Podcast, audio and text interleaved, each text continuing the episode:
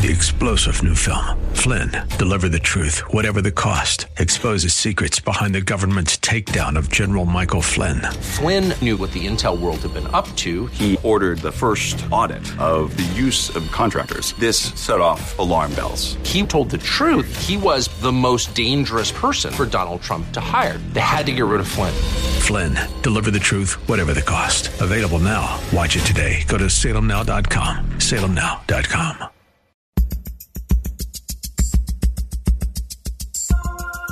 It's Lifeline with Craig Roberts. He's the host of Northern California's longest running conservative talk show. He's a man with a message, a conservative with compassion. He's Lifeline's own Craig Roberts. Yeah, and all things being equal, what that really translates to is they let me in the door again. and nobody else showed up at five. I did, so here we are. Well, all kidding aside, it's always a delight and a privilege to spend some time with you as we do each and every day, Monday through Friday at this time, addressing issues that impact your life, your world, and your Christian walk. And we'll do more of the same on today's program. A little bit later on, syndicated talk show host, constitutional expert, and lawyer Bob Zadek will join us, and uh, we're going to kind of unpack what's been going on, this re- recent hubbub over GameStop. My goodness. The, the trading frenzy, unprecedented. And of course, initially there were all these rumors about people on Reddit individual small time investors diving in, shorting the stock, driving up the prices, and a company that's been struggling in recent years, as most brick and mortar retail are. Well, now we're beginning to understand that that just simply is not only not the case, but probably pretty much impossible when you look at what happened to the individual share price and the number of times the shares traded hands. So, if it wasn't a group of investors on Reddit kind of doing the age old pump and dump scheme, is there something more insidious going on here? And could it point to further flaws within the system that allows the big boys to take advantage of the little guys? that never happened. Well, we'll break it all down for you, talk about some important warnings as well when Bob Zadek joins us later on in the hour. We lead off tonight with word out of San Jose that a federal district court judge has granted, at least in part, an emergency motion. This is related to a request filed by five churches seeking a stay against Governor Gavin Newsom and Santa Clara County's public health Department. As you may or may not be aware, in a split decision on Friday, the U.S. Supreme Court ruled that indoor religious services in California can resume at 25% capacity. Well, how do these two fit together? What is the short range and long range implications in the wake of COVID 19 and all of these restrictions as it relates to religious freedom in California? Well, the best man with the best answer is Brad Dacus, constitutional lawyer. He and the founder and president of the Pacific Justice Institute. I'm reading on the surface that this is generally good news. Is am I, am I correct, counselor? Uh, yes, you are correct. Uh, Santa Clara County, Craig, is, uh, and which is San Jose area, uh, you know, they went ahead and decided after the February 5th decision by the Supreme Court saying that California cannot uh, clo- uh, stop indoor services completely, have to at least allow the 25% occupancy. After that, Santa Clara County says, you know what, um, that really doesn't apply to us because we have our own system we've set up, and that really only applies to California's uh, four-tier system. It doesn't really apply to us, so we're going to keep having these churches shut down completely as far as the indoor services. And when they came out with that statement, our chief counsel, Kevin Snider, immediately uh, uh, drafted a motion uh, for immediate injunctive relief, uh, and that was sent in, uh, immediately to the uh, federal district judge, Edward Davila, and he granted, in part, the emergency motion yesterday, late yesterday. It was filed on behalf of the five churches seeking a stay of that um, of, of, the, of Gavin Newsom and Santa Clara County's uh, public health officer so uh, position. So we are very pleased um, that uh, that this was uh, granted. Mind you, there's still issues we need to deal with. We're, we're we weren't totally satisfied because you know we uh, we pointed out that there's still these airports owned by the county. They're, the big airport owned by the county in Santa Clara, that uh, county that has um, you know 100% occupancy. It's filled with people, and you know why you know and churches should have the, the same at the very least the same accessibility as any uh, secular institution. That's in essence what the Supreme Court ruled earlier. So we're still litigating that. We're going to get that hopefully up to the Supreme Court and give a final knockout punch uh, to uh, the likes of uh, California and other states that it still insists on being discriminatory and unreasonable and treating churches uh, like second-class citizens to other institutions um, as we've seen so consistently done. Now, I'm curious if you can comment, and if you can't, we fully understand. But if you can comment, uh, one of the aspects of this debate going back and forth has been the enormous fines leveled by the county of Santa Clara. And we know specifically in the case of Calvary Chapel, San Jose, those fines are monumental. We've even heard word that the, um, the, the property lien holder is getting nervous. Are there potential implications of all of this could could also provide some relief in relationship to these fines because if they're found if the if the regulations are found to be unconstitutional then I would conclude that the the fines leveled against the churches for quote unquote violating said regulations would also be deemed unconstitutional wouldn't they? Uh, potentially. And I'm sure they're they're going to use this case law um, to for their advantage if, if anything on appeal for uh, appellate purposes. Uh, you know but the uh, you know, the, the question comes down to part of it is, um, you know, even if they had the 25% uh, allotment and, and was allowed, um, is that enough to vindicate the church completely that may or may not have met or exceeded that 25% limit? But even then again, um, if we get what we're trying to perceive uh, or pursue, which is the Supreme Court saying, no, this treatment of churches was unconstitutional from day one in, uh, in, in uh, comparison to other secular institutions that, had 100% occupancy, then I think that could be a major game changer. And that is uh, one reason why we at Pacific Justice Institute are working so diligently on this case. Um, we have it factually laid out very well um, with the uh, as a matter of evidence, and uh, I think that that's what the Supreme Court is insisting on. This last case, on, on February 5th, they didn't give us, you know, they didn't give all that we were hoping that they were going to be giving in this case because the attorneys, it wasn't us, but the attorneys who prepared it, um, didn't have the evidence to support enough the uh, position that they were taking, according to at least two of the Supreme Court judges. And uh, three of them said that's that's fine, but two said no, no, we need more record, we need more more evidence. And uh, so we have been very forward-looking, and we have uh, lots of evidence stacked in our pleadings, and we are ready for the Supreme Court uh, to to hear our case as soon as we can get it up there, and we're moving very quickly. So at this point, then, this preliminary injunction is simply that it puts things on pause for a moment. It allows churches to meet at the 25% occupancy level, and then this is all sort of awaiting uh, a final weigh-in from the Supreme Court. Is that is that correct? Right, and the Supreme Court, but, but our case is first going to have to get to the to the Ninth Circuit, and then from the Ninth Circuit to the Supreme Court. So we're moving very very quickly, uh, fast track, if you will, and um, are very hopeful that um, at the end of the day we will see the kind of indication before the Supreme Court that will result in a reversal inevitably of these horrific uh, damages against uh, churches like Calvary Chapel.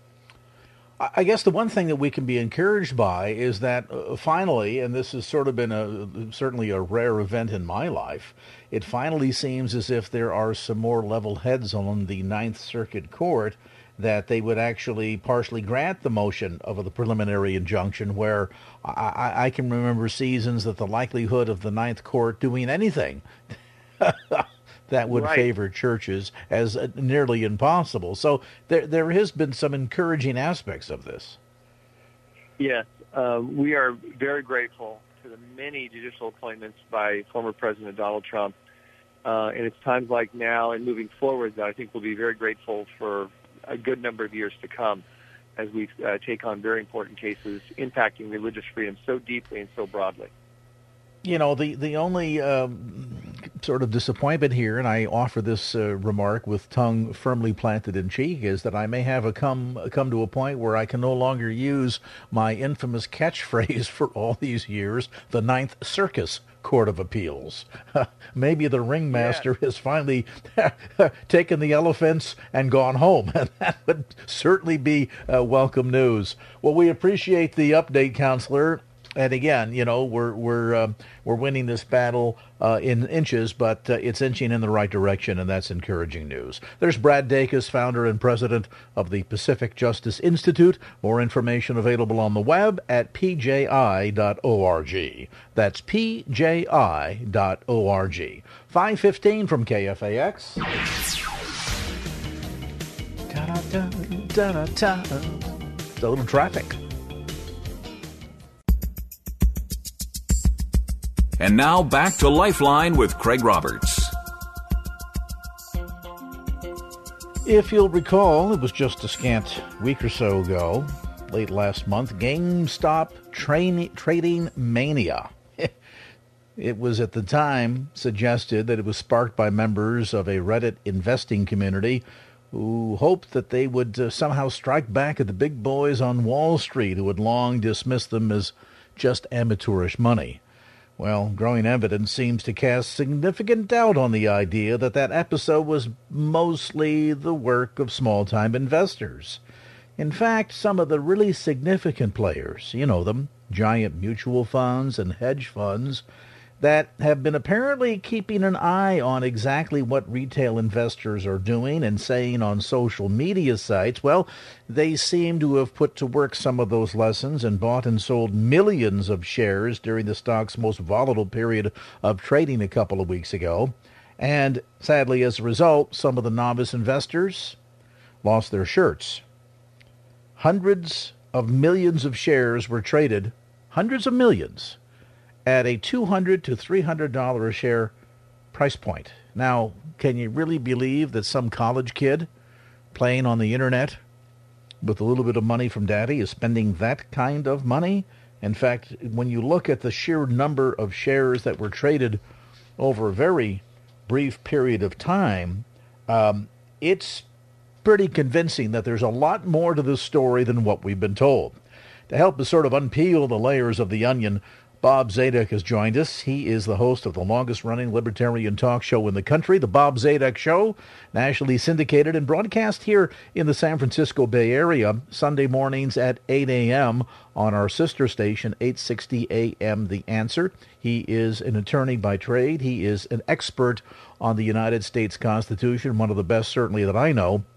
And he's also coincidentally a best-selling author and joins us now to talk a bit about uh, to Reddit or not to Reddit. That is the question. And Bob, as always, a delight to have you with us. Well, your introduction to this topic, thank you, Craig. Um, I could then take off and I could parse the words of your introduction and consume the next hour of radio time without even being interrupted once. But I'm not going to do that because that's not polite. But one comment. You said in your teasing introduction that would suggest, you said, that there's more to this than meets the eye. Craig, as your audience and you will find out perhaps during the next segment or so, there's less to this than meets the eye. Not there's more. Um, and you will also, uh, your audience, I think, will conclude that to call buying stocks an investment as opposed to betting on red 21 at roulette, to think that buying stocks is more of an investment, well, maybe it is, and then again, maybe it's ain't. Maybe it ain't. but we will learn that uh, during the next segment. So yes, you're, it's wonderful that you picked this topic. I have been tickled pink, whatever that may mean, talking about this topic uh, with my colleagues, with people who are really savvy investors, and there's so much in this story. Uh, we are going to have a good time during this segment. So thank you very much for inviting me, and thank you for giving it, me a chance to talk about, although I am not an investment advisor, I am an investor of sorts and I think about this a whole lot. And there's so much to talk about. We are going to have a heck of a good time for the next 30 minutes or so. All right, so let's kind of work through some of the details here. First, to sort of set the the stage uh, uh, here for the benefit of listeners, I, I would concur with you. Uh, this is maybe one of the more extreme examples, but even on the average day, uh, the the the notion of investing on Wall Street, I, have often uh, uh, affectionately referred to Wall Street as Las Vegas on the Hudson. That there is a greater element of gambling to it than anything else, particularly when you see the ability of people to sort of uh, read charts and they're less interested in exactly what the fundamentals of a company looks like or the price earnings ratios, a lot of those sort of um, technical details, and rather simply going in and, and suggesting that either the stock is going to go short or go long, and they're going to bet one way or the other. Sometimes they win, sometimes they lose. I suppose in this case here, maybe one of the bigger lessons, one of the bigger takeaways from it all is the notion, Bob, that, um, you know, Wall Street, like a lot of things in life, generally turns emotionally on one of two things. Either it's fear driven or it's greed driven. And uh, undoubtedly, here, no matter where it was coming from, there seemed to be a pretty strong element of greed driving all that transpired. So, break it down for us from your perspective. What exactly went on here? Well, uh, two comments, if I may. I'm going to come back to greed, my favorite word in the whole language, not because I admire the feeling, but because the word is so has so many meanings. But I'm going to come back to greed. But I'm going to st- start responding to your question with sharing with you an observation that I made shortly after graduating from college. And when I had like a few pennies in my pocket, and I thought, gee, somebody who graduated from college and now is working, uh, they ought to be a, a like a grown up, and grown ups, I think, buy stocks so I have to start with pennies that I had in my disposable income, buy stocks. And I looked into buying stocks. And what I concluded early on when I was just a few seconds into being a grown up, if I ever was, I concluded the following, and this is the point I want to share. Of all the investments I can think of on the planet, buying stocks is unique in one very telling aspect is that buying a stock, a stock, a security, ownership in General Motors, a stock certificate, has absolutely no, and I'm going to use words very intentionally and very carefully, has no intrinsic value. Here's what I mean. When you buy a bond, for example, another piece of paper. It used to be, now it's digital. When you buy a bond, you have a package of valuable rights. Somebody owes you money. Somebody has promised to pay you interest. If they don't pay the debt, you can sue them and the courts will enforce your rights. If they don't pay you the interest, they will, you can sue them. So you have real tangible rights. They may not be that valuable, but you have rights. If you buy real estate, well, you can use the real estate. You can live on it. You can walk on it. You can rent it. It has a value. It has a use. When you buy gold, somebody will, will want the gold to make jewelry or to make electronics or to make coins. Gold has an intrinsic value. People buy gold for its utilitarian value. On and on, you buy art as an investment. But art is pretty. People like it. They buy it to look at it. It has a value. Nobody buys a stock to look at it. You see where I'm driving at. Stocks have no value. at all other than the only value, and uh, Craig, this is without exception, the only value a security, a stock certificate has is what you think or hope somebody in the future will pay, pay you to buy it from you. So you are buying only because you think you can predict what somebody else will decide it's worth in the future. You are a mind reader. Now, you say to yourself, this mythical person who's going to be buying this stock when I choose to sell it, how are they going to determine the value? Well, I know these guys, these stock buyers. They look at earnings, they look at products, they look at things, and they look at things, other factors, and they say, based upon these other factors, the stock is worth 10. But there's no correlation between the factors and the value because the stock is still worth nothing. So no matter how you analyze buying stocks, it comes down to all you are doing is you are trying to predict what somebody else who, let's say, is at least as smart as you, is going to pay you to buy it in the future. And remember, every time somebody sells a, a stock in the market or elsewhere, they are selling it to somebody. You're selling it, Craig. You have decided this is the perfect time to sell. Somebody as smart as you says this is the perfect time to buy. One of you is wrong. Mm. In every trade, somebody is stupid. Somebody is making a mistake in every single trade, and there are trillions of trades in the market, and half of them, somebody is wrong. Now, so that's what makes stock extraordinary, unusual every time you buy or sell a security, you're doing so only based upon what you think somebody else will do in the future. You're trying to be a mind reader, and that's what makes stocks unique.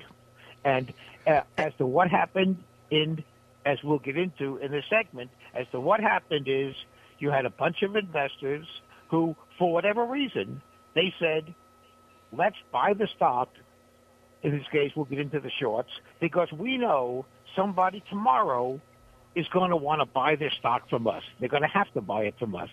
So let's buy it based upon the fact that we strongly suspect there will be a buyer for a higher price in the future. It's remarkable. That's all there is to stock investing. But it, but people act like it's really investing, determining future value, when all you're doing is being a mind reader about the future. Yeah, you would probably, to some degree, have as much luck uh, looking into the future with a crystal ball.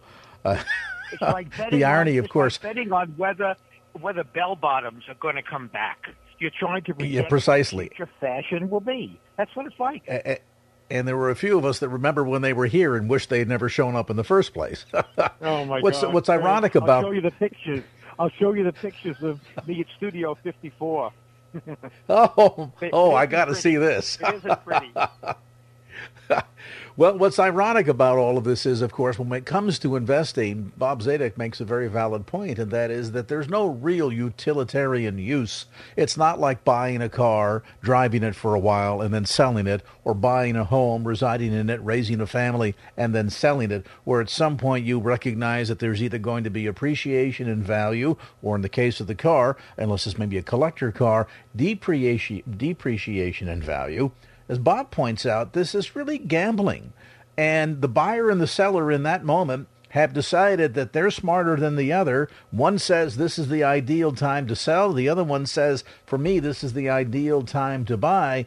In reality, can they both be right at the same time? No, we know certainly there have been no, some occasions when they've no. both been wrong. And and of course, there are times when maybe one is right and not the other. But are there cases where they're both wrong at the same time? We'll explore that as we continue to peel back the onion, talking about what transpired with the whole GameStop trading frenzy, a company that closed over 300 stores late last year and continues to whittle down from the high of 4,400 locations across the country because they, like many other brick and mortar retailers, are feeling the stress, the stress of COVID and the stress of the internet.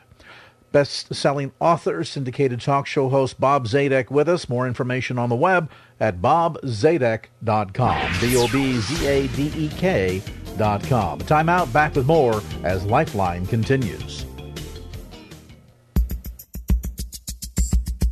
And now back to Lifeline with Craig Roberts. All right, back to the conversation with syndicated talk show host Bob Zadek. His program heard across the Bay Area and uh, the nation Sunday mornings, West Coast time at 8 a.m. Locally, you can catch the program on 860 a.m. The Answer. Bob's website has a whole treasure trove of information, resources, details about past guests, podcasts, the whole beans. You can check him out online at bobzadek.com, B-O-B-Z-A-D-E-K Com. The one thing I found interesting, Bob, in, in the wake of the, the, the early rumblings related to what transpired with GameStop, and I think a lot of a lot of casual people out there like myself said, GameStop, are they still in business? To to hear that of the 47 million shares that are available in the stock market for buying and selling related to GameStop, that we saw first the share price move from $17 a share to almost 500 a share in the span of just 3 short weeks.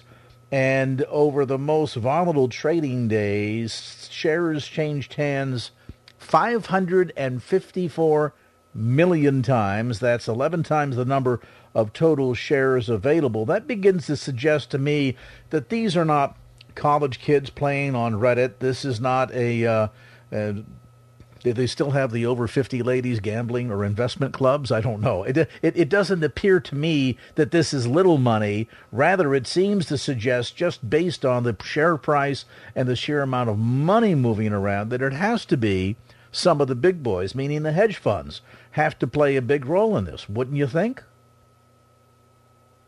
They were hedging, thus the name hedge funds. And in in this, and it's very simple to explain.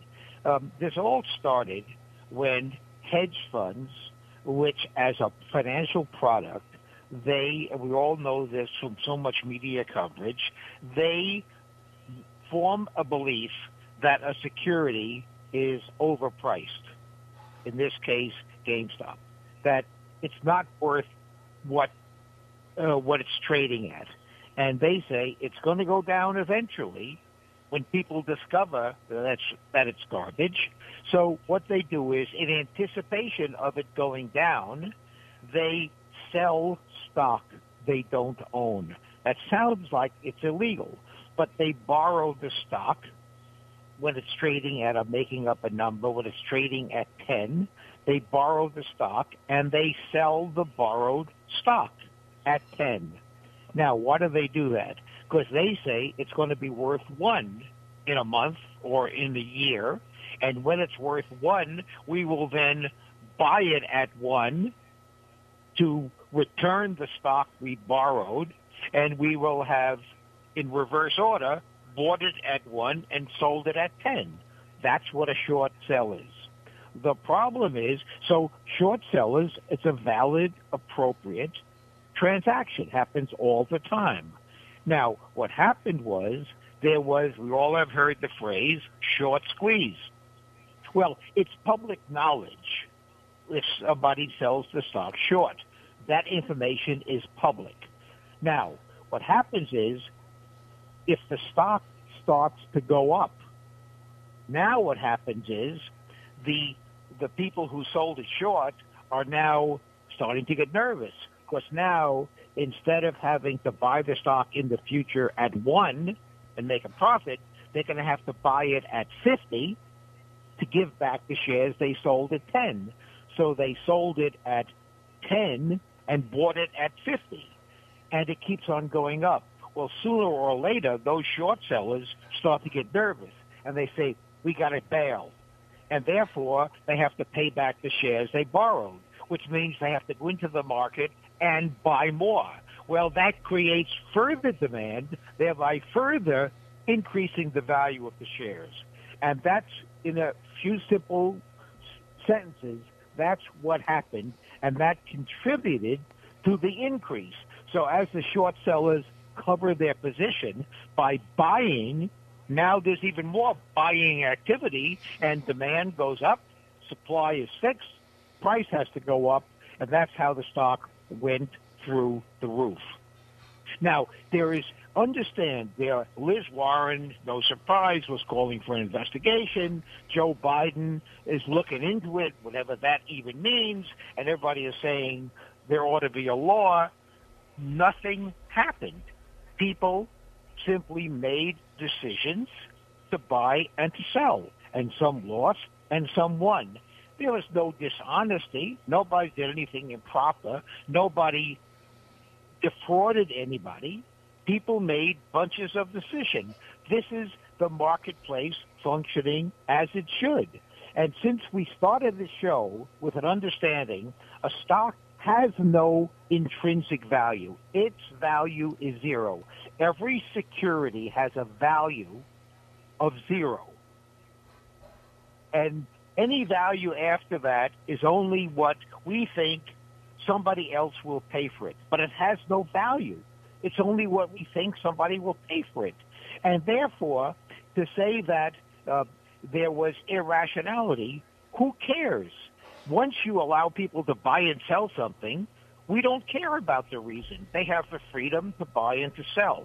And the last observation I'd like to make, Craig, if I may, is there really are two simultaneous stock markets and stock and securities trades.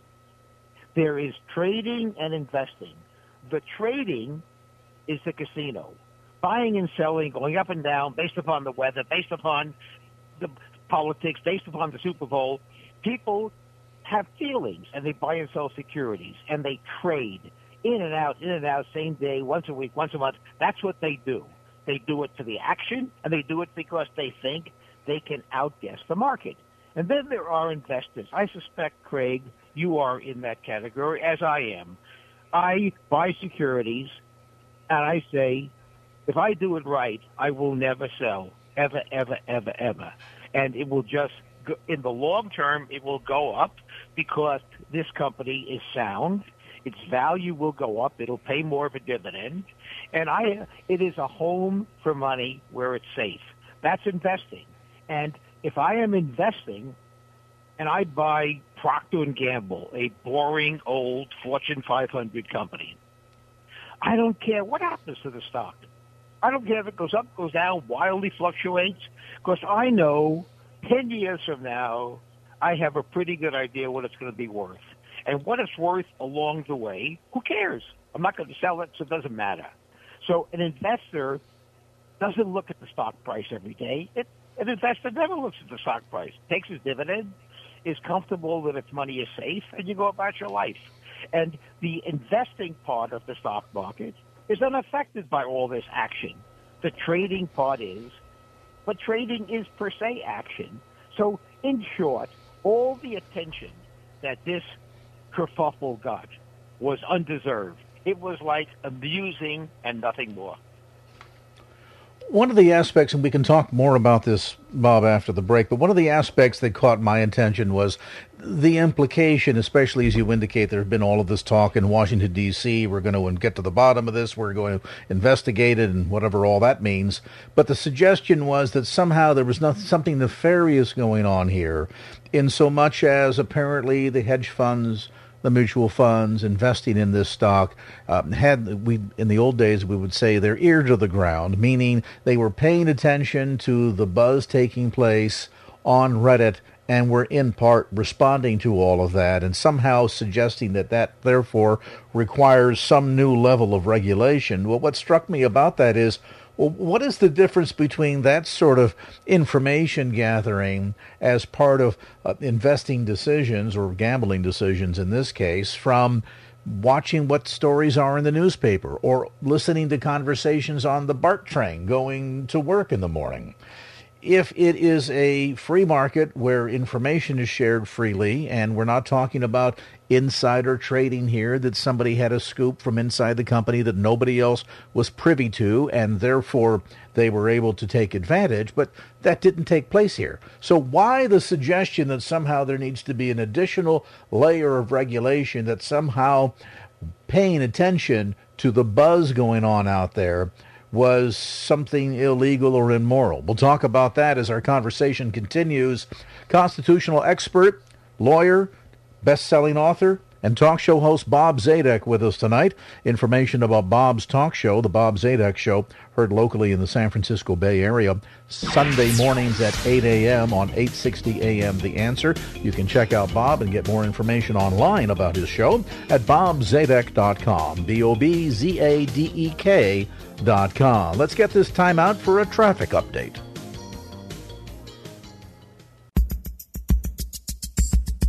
And now back to Lifeline with Craig Roberts. Back to our conversation with best-selling author and talk show host Bob Zadek of the Bob Zadek Show, Sunday mornings 8 o'clock here locally in the Bay Area on 860 AM. The Answer. More information on the web at bobzadek.com. We've been talking about the whole GameStop debacle. Um, there has been word about, gee, maybe even somebody committed suicide over all of this because they got in and they thought that they had potentially, by shorting the stock, only lost in the neighborhood of $10,000, only to learn that no, it was roughly $730,000, which I guess would even give the, the strongest stomach a, a potential uh, gastric uh, disaster. That said, one of the rumors afloat is that somehow the hedge funds, the mutual funds, have had their ear to the proverbial ground, carefully watching the trends and what was being said on social media and then responding accordingly. Bob, is that insider trading or is that just simply doing what people have always done, listening to what's going on in the street? And if they think there's a hot new trend that might somehow make them money, heading in that direction. That's what it seems to be to me the criminalization of insider trading, whatever that even means, is one of the great market failures in America. Sometime in the 1960s, lawyers at the Securities and Exchange Commission decided to criminalize, they, they created a crime that Congress never created called insider trading and they said there's something inherently wrong with it. Let's punish people who do it. Now, Craig, uh, insider trading is one of the most widely misunderstood concepts in all of finance. And here's what I mean. The you and I, when we buy a security, we would like to know that when we buy it, it is trading at a price when we buy it that it's really worth. In other words, the market is efficient. And similarly, when we sell, we want to know we're getting the market price, which is what the stock is really worth. Now, the way a security will most closely be priced at what it's worth is if the people who know the most about that security are buying and selling it. If if you have a piece of art that um, that you bought for investment, and if you tried to sell it in a marketplace where nobody knew anything about fine art, you'll have no idea in that marketplace what this piece of art is actually worth because people are buying and selling it based upon irrationality. Therefore, insider trading should be not only permitted. It should be mandatory. That way, the people who know the most about a security are the ones who are creating the market value. And now we really know, we really know what stocks are worth. It is profoundly irrational to criminalize insider trading. There is nothing wrong with some people having more information than others, unless the person with more information manipulates the market and misleads and defrauds the buyer. But in the stock market, where buyers and sellers never meet each other, they're traded on an exchange, then understand in every trade in the world, we know one of those two people has more information than the other. What's the big deal? You cannot rationally defend the criminalization of insider trading. It should be mandatory. It's insane. And I hope anybody who buys and sells has all kinds of information because that means they know what they're doing.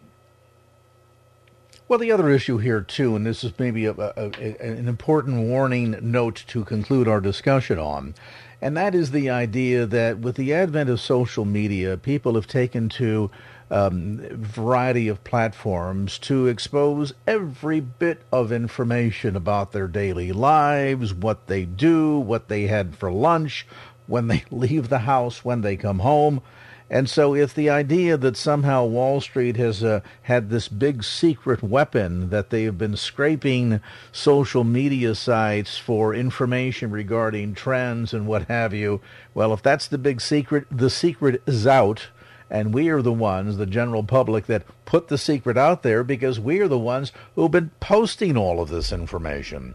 So somehow the notion that um, by Wall Street acting on information that is readily, publicly available, not somehow hidden, uh, and, and suggest that there's something wrong about this. You you may not be happy with the end result if you're on the short end of that stick, but as Bob Zadek just pointed out, they're simply using the information that's readily available to all of us, by the way, in order to make buy and sell decisions. I don't care. I just want I don't care. I don't want to try to make sure everybody has the same information. That's impossible. It's like making sure everybody has the same IQ. It can't be done. Right. Exactly. Exactly. But but the reality is that information is all out there, and so there's nothing there's nothing hidden about this. So to suggest that now we need to uh, somehow regulate that is is just a fool's folly. Well, Bob, we appreciate the time giving us some insights into this story. And yep, as it turns out, not quite as much there there as we thought was there. Bob Zadek, the host of the Bob Zadek Show. Again, his program can be heard each and every Sunday where he unpacks issues like this and many others. Lots of great guests, information, rock solid, and a great way to start your Sunday morning. That's again at 8 a.m. on our sister station, 860 a.m. The Answer. Missed the show? No problem. Podcast available. Check them out online at bobzadek.com. That's B-O-B-Z-A-D-E-K dot com. And our thanks to talk show host Bob Zadek for spending some time with us on this Tuesday evening. It's 6 o'clock from KFAX. Let's see what's going on in the world of traffic ahead of you, shall we?